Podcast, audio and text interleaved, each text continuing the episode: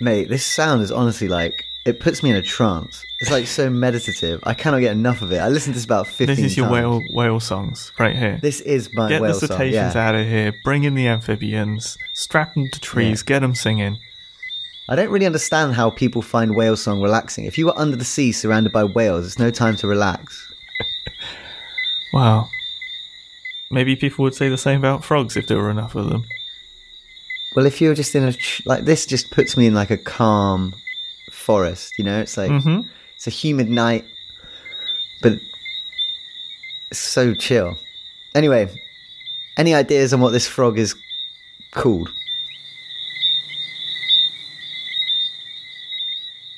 Hmm. Is it a Dendrobates species? No.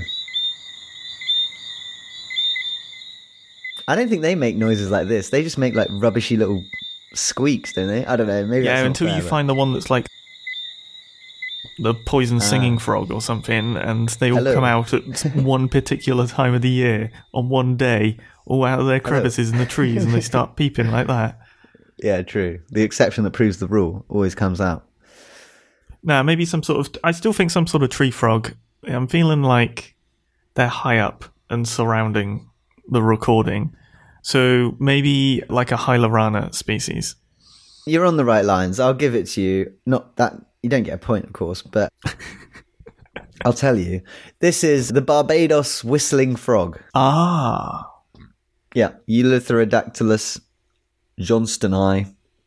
Closely related to the coqui frog that we can't stop talking about.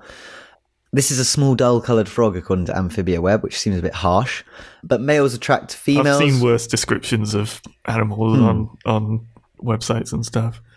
I mean, they're small, don't get me wrong, but they're also kind of cool. They're almost like white with a little bit of brown on them. And they just look like generic frog shapes. But I don't know, I think they're kind of cool. And that call that you just heard, males use that to attract the females.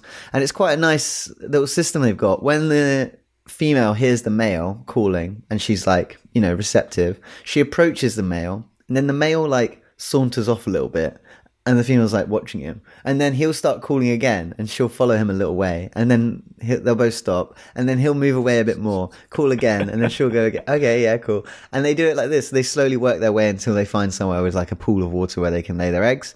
There's also a lot of detail about how this species reproduces it's quite graphic the way they describe it actually the male and female apparently will simultaneously do some abdominal pulsations and body spasms before the female lays eggs, which is quite a uh, graphic image. They're also known to engage in the reverse hind leg clasp. Quite adventurous for a frog. Not many frogs are doing that. Apparently, it's, it's known from the coqui frog, which we've talked about in the past, but they have internal fertilization, so they kind of have to mate like that, whereas these hmm. ones do it despite the fact that it's external. Whether or not that's like a vestige of you know, I don't know which way that is evolving. But either way, it's kind of cool. They do this sort of unusual reverse mating position not many frogs do. And they're naturally widespread in the Caribbean. Obviously, we're talking about the Caribbean in this episode. Well, not obviously at all. But Well, we are. obviously to me. But yeah, not obviously to You know the else. secrets of what's coming up next. Yeah, I do. I just, yeah, that, what I mean is that is the link. That was the clue that you had access to. Yes. But yeah, so also a successful invasive species in South and Central America. Um, lots of islands have them when they didn't without humans. So Jamaica, Aruba, a couple of examples.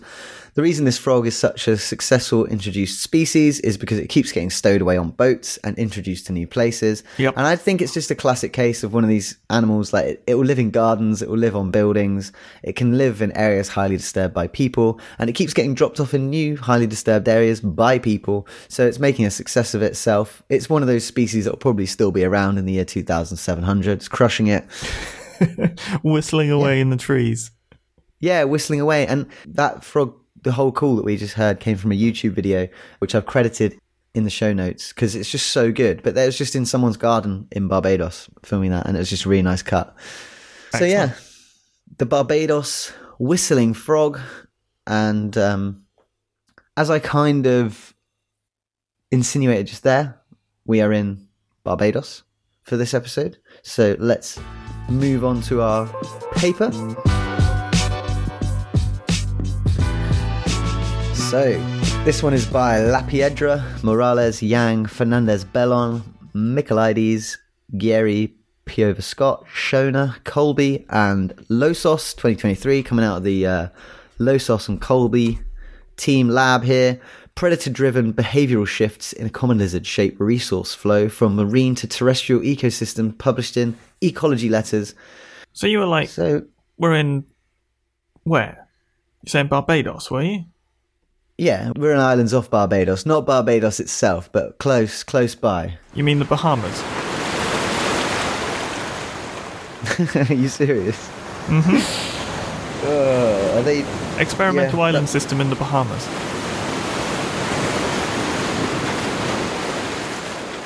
Yeah, I got Barbados and Bahamas mixed up. it's pretty awkward. Too late to change it now. Hey, they're nearby. Don't worry about it. They both begin Just with B. They're to- nearby. It's the Caribbean. the It's fine. I thought your shore, connection man. with Caribbean was was wonderful, and then you went too specific with the segue, and I just couldn't let it sit. Are they all Caribbean though, right? yeah, yeah, yeah. I think so. Okay, good. That's stupid.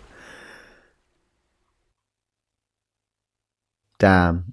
Okay. I think Barbados is still yeah. So Barbados is Lesser Antilles, Right. Yes. and the Bahamas are further up. Yeah. Okay, yeah. So it's all technically Caribbean. It's all Caribbean. It's the edge. Is it Caribbean? The Antilles are kind of north, more northern. The Bahamas is in the Caribbean, right? You'd say that. Well, Yes, it is. They call it a country of the Caribbean, so I think it is. So we are at least in the Caribbean. it's all quite close together. Yeah. Well, actually, it's in the Atlantic Ocean, so It's still quite close. yeah. Anyway, I got it mixed up. But anyway, we're in an island here, beginning with B, and we're talking about absolute butchery to start the episode here. But this paper's absolutely amazing. So This paper's it'll fully make outrageous, yeah. for the, Yeah. for the confusion.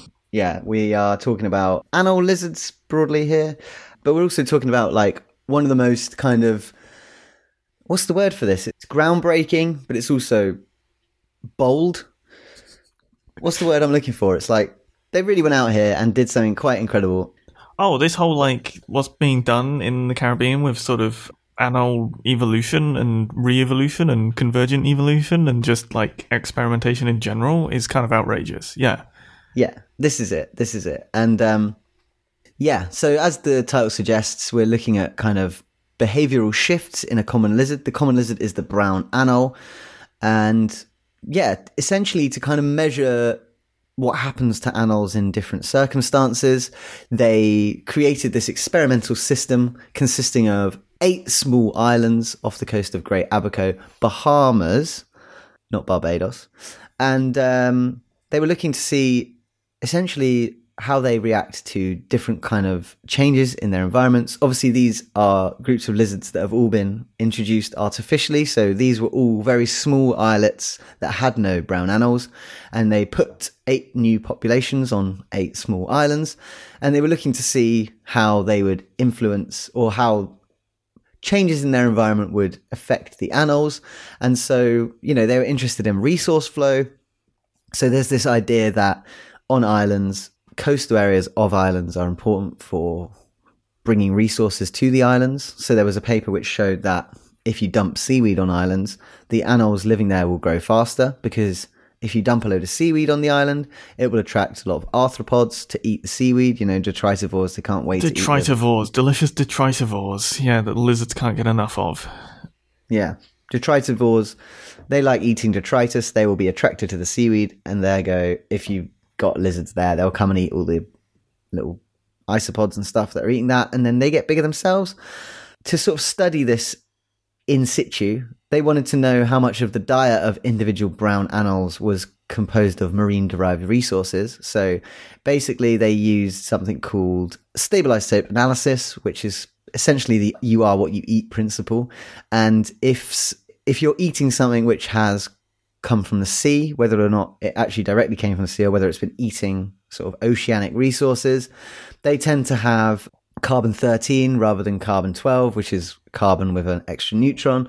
And so, if you look for these isotopes in the tissues of your animal, you can distinguish what they're eating to some extent. It's like, you know, it's a pretty broad stroke, but broadly you can say, okay, well, if this one's got more carbon 13, then it's more reliant Yeah. on resources from the ocean. Yeah. And so, yeah, that's what they did. So they had a bunch of um, island systems and they dumped some seaweed on them and they were waiting to see if the animals were going to eat the arthropods that ate the seaweed and then they were going to look at their stable isotopes to say, okay, they've been eating these isopods, which are born of an oceanic resource, but there was a sting in the tail to this study, which was that they further complicated their food web with the addition of curly tailed lizards, which hmm. are Leiocephalus carinatus. And these are a predatory lizard species, and they like to eat anoles.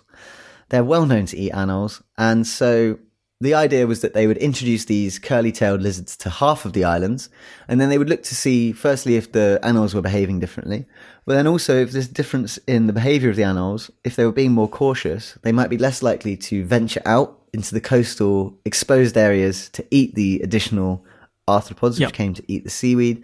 And if they did that, then there would be less carbon 13 in their tissues. So essentially, they've manipulated this environment in a number of ways, created a interesting, simple, studyable food web, and looked to see uh, the consequences of the predation on the animals. Yeah, the sort of added sort of bit of this is is this idea that this marine to terrestrial resource flow is disrupted, right? So it's a bit more fundamental than just animals changing what they're eating. It's specifically this marine to terrestrial interface that's being somewhat disrupted by the addition of this predator, which makes it kind of additionally intriguing, I feel. Yeah, I mean, it's, you know, when you think of something like resource flow around an ecosystem, at least to me, it doesn't spring to mind as the kind of thing you can experimentally manipulate. And I think that's No, like, no. That, well, that's what these island studies always blow my mind that they're number one allowed to do this, number two that it I know, actually yeah, it's actually crazy. Yeah, I know, yeah, like, yeah, um, hi. They're just asking the government of Bahamas here. Yeah, is it cool? Like, there's no lizards on this island. Can we just drop some off there? And they're like, yeah, no sweat, mate. off you pop. Just let them out. This isn't the first time they've done this either. Like, I'm pretty sure this is the lab that had the whole what happens to lizards that survive getting blown off the island in a hurricane and stuff like that. Oh yeah, yeah, yeah, yeah. Yeah, I mean, you know, hey, Crazy findings. Crazy. they did their stuff, findings. and I mean, this paper is uh, just crazily cool. So yeah, I mean, worth it. But yeah, so um, let's talk about. I get. I mean, you know, we've. I think we've set it up that there's this islands of newly introduced lizards. Some of them have predators. They all have seaweed dumped, and they're looking to see how this resource flow from ocean to terrestrial environments is affected. The other thing they looked at was um, how many spider webs were around because animals do like to eat spiders as well. And there was this idea that the spiders might be affected too. Yes, important to note. So you keep bringing up the seaweed. Seaweed is the same in all on all islands. Yeah. Arthropod diversity is the same on all islands, and so is arthropod biomass. Or at least it's not significantly different between all islands for all three of these Right. aspects. So essentially, all these islands are largely the same, bar the experimental manipulation. Yeah. And I think it was what four and four, four given predatory lizards, four not, Yeah. Yeah. something along those lines. Four population of animals were free. The island was theirs. And four were under the pressure from the scary curly tailed lizards, Right. which don't let their silly curly tail, because they literally have like a scorpion's tail. They look pretty farcical, but they are dangerous predators. Got to be careful of them. So, yeah. Should we talk first about how the predators influenced animal behavior? I guess that's kind of like route one. Well, this is Lizard. the other aspect they did, wasn't it? They had this island set up, but then they nabbed some anoles, anoles off the islands for sort of behavioural experimentation trials. A sort of hmm. a Thunderdome light sort of situation where they were presented in a controlled environment with a spiny tailed lizard. Had the spiny tailed lizards. Basically, they were put in a place where they could see the lizard, but the lizard couldn't get to them. And then they were take that lizard away, the scary lizard away, and then they would record how long it would be until the anole decided to venture out of its refuge. Think of it as like a test of risk taking or a test of bravery after being a faced with this terrifying predator. Yeah. And the ones which had had experience of the curly-tailed lizards on their islands were like less brave, right? They were more scaredy. The association that they sort of start picking up on is the ones that were braver had higher marine resources in their diet, right? Yeah. For the females, anyway. Yeah, it was only for the females. That had the association of you needed to be braver to get access to the marine resources and sort of overcome the fear of predatory lizards. Because that is the important point that when these anoles are on the ground going for the marine resources, they are at greater risk of predation, or at least that's certainly the assumption, right? Mm. Yeah, yeah. So the ones which had a higher proportion of marine resources, so the ones that are venturing out eating the arthropods Yep. are yeah, they're the ones existing they're also exhibiting riskier behavior. So yeah, the risk Yes. takers get the reward of the arthropods on the coastline, but this was only observed on predator islands. So Right, exactly. That association disappears on the predator free ones. The risk taking Sure. is disconnected from the marine resource thing. So it's Right or on, get it. maybe you could sort of interpret that as there's less of a benefit of being risky or risk taking on those predator free islands. There's not that same benefit. So everyone's it, it's just not associated with marine resources or not. Hmm. yeah, yeah. And uh, what else did they find out? They found out that Well, the mirror, the mirror aspect. So they went out to these islands and looked at where they were perching, where the anoles were perching. If you went to a predator island, they tended to be higher up in the trees compared to your predator-free islands. So you've got this mirroring of the behavioural riskiness and the where they're just perching when you happen to find them. So mm-hmm. predator-free islands, they got the run of the show. They can be down near the base of the trees. They can be crawling around in amongst the seaweed, no problem. Take their time. Predator Islands, not so much. And they're sticking higher up more arboreally, avoiding mm. the sort of riskier lower perches. Or presumed riskier lower perches. and the predator islands also had a higher density of spider webs. Right. Which is the weird one. Which is a sort of surprising switch here, right? Yeah, because animals generally reduce spider abundance when they're introduced to islands, but the ones which had the curly-tailed lizards, they weren't having such an impact on the spiders. Yeah. But you'd expect if they can't have access to these marine resources, they'd have a greater impact on the spiders. But that wasn't the case. Yeah. The sort of explanation they're giving is potentially that the animals are just lower density on these islands, so much so that the spiders aren't being impacted as much. Hmm. Which I think is pretty convincing. I mean, it makes sense. If you've got fewer predators, you're likely to have more prey, right? Yeah. Yeah. But in this Yeah, case, you've got crazy, though. potentially a predator suppressing the population of a sort of mesopredator, which is allowing the expansion of, uh, well, I suppose technically another mesopredator, the spider. It's really cool to see.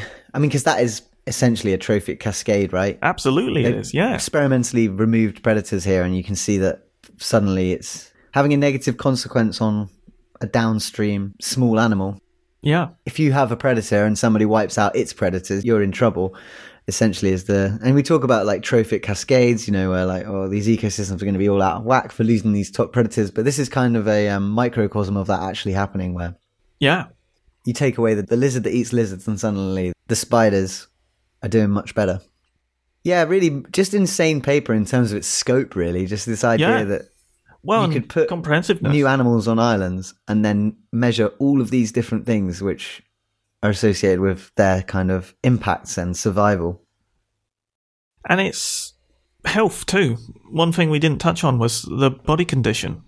Body condition of these animals on predator free islands much better than that on the predator islands. So not only are there maybe well, maybe fewer of them than allowing the spider populations to increase, but the the animals that are there aren't as in good condition. So these curly tailed lizards are keeping them keeping them moving, I guess, keeping them less able to uh, feed and get fat and happy, and instead keeping Yeah. them on edge um, They're creating a in a less healthy scenario, basically. yeah, a landscape of fear. I mean, maybe, yeah. It certainly seems that way because they're not coming to the ground as much. I think it's exactly landscape of fear. So I've always thought about such an ominous it's an ominous phrase, isn't it? Landscape of fear. Yeah, but I think it's really apt, actually. Really apt. Hmm. Yeah. Because imagine, you know, your classic landscape of fear is the, the elk near riparian systems wearing down banks and stuff. If you had your anoles, if they had, I don't know, weird shovel feet that eroded beaches, the predator free islands would be in trouble with their beaches, wouldn't they? Because they'd all be down there having a fine old time. You'd need the predators to spook them back into the trees. Yeah. No, it's pretty crazy. It is Yeah. pretty crazy. Are these have all these islands just got animals on them now? I guess they do. Well, until a hurricane comes and blasts them all off like a leaf blower. Yeah, that's true. Yeah. Crazy. Yeah. I just like it because it has so many things like it's so relevant to the world that we live in this paper because we are constantly doing this to ecosystems, introducing new things and Yeah. switching things up. And the climate's going to start doing it more and more as well. So yeah, fascinating to see. Fascinating to see. I mean, yeah, I can't stress how impressed I am by this enough. It's super awesome. The scope of it. Um yeah, congratulations to them all. So Hope we did it justice. There's I a- think there's a lot going on in it. There's so It's many elements. paper. It's it's well worth Yeah. a read. It is well worth a read. In short, if there are predators, the animals are using less of the coastal resource there, Yep. and the spiders also benefit because the curly-tailed lizards are eating the predators. Yeah. The only thing you don't really want to be is a arthropod on the coast here. But then again, if there are curly-tailed lizards, you do You have, have a better easy time. of it. hmm Yeah, you've got more seaweed and there's fewer animals to eat you. Yeah. All right, cool. Have you got any other business for this week? I do have one piece of any other business. Oh yeah. It concerns some footprints, some footprints from the early Cretaceous, so about 110, 120 million years ago. Okay. These footprints, I believe they were found in South Korea, I think is where they were. And it's suggested that these footprints that are sort of in a line, somewhat in a line, were made by some sort of bipedal crocodile, some sort of upright crocodile. well, but perhaps not upright, but standing on two legs like a crocodile. So it's a bipedal crocodile. That's the impression I'm being given. The quote that's used in the title of the thing is "ran like an ostrich." This is quite an old. St- this is a pre four year old story, but um, I couldn't get over the idea of a bipedal crocodile. The artist's rendition of said crocodile is somewhat more dinosaur like than what you'd consider a crocodile, but Yeah. crocodile nonetheless. And they're beautiful footprints. Absolutely beautiful footprints. Suggested to be less dinosaur like because they've got hefty imprint from the heel as opposed to walking very toe heavy that would be more bird like, more dinosaur like. Mm. Yeah. That It's being like said, a little bit shaky. Not everyone's agreeing, as you know, classic. But I don't blame them because it is just kind of footprints. But Yeah, so essentially this paper's come out, they're like, check this out, it's a bipedal crocodile jogging about and even in the article itself, right, other scientists are coming out to be like, nah, doubt it. Well, there's certainly questions. I don't know whether stuff has been gone in in more detail over the past like three, four years. Hmm. Yeah, I don't know. Wait, because this came out in 2020, right? Yeah, So you just wanted to bring it up because it was I wanted to bring it up because I wanted people to think about a bipedal crocodile running across South Korea. Yeah, this is just a classic case of us exiting our lane, entering the lane of I'm not going to say anything definitive about it, just that it exists. Yeah. It's intriguing. It is intriguing, yeah. What are they called? The name of it? Batrachopus grandis. Okay. So So, they've named this. Big feet like a newt.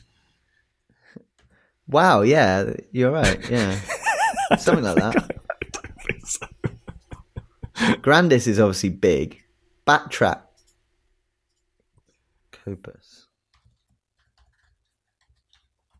Yeah, man. It means frog foot.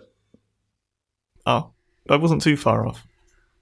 You crushed it, didn't you? You said something pretty close to that. Frog foot. It is a weird frog foot, and these footprints, they kind of do have a little bit of a human element to them. It makes you realize that our footprints are quite heel heavy, doesn't it? Because it's just like Yes. a big flat splat down. Mad. Yeah, I would love to know if there really was a bipedal crocodile. They look really impractical though. The artist impression, it doesn't look like a real animal. It looks too I don't know enough about how a crocodile would run yeah. with two feet. We covered that wonderful paper about how they sort of galloped, as in modern crocodiles, and how they galloped.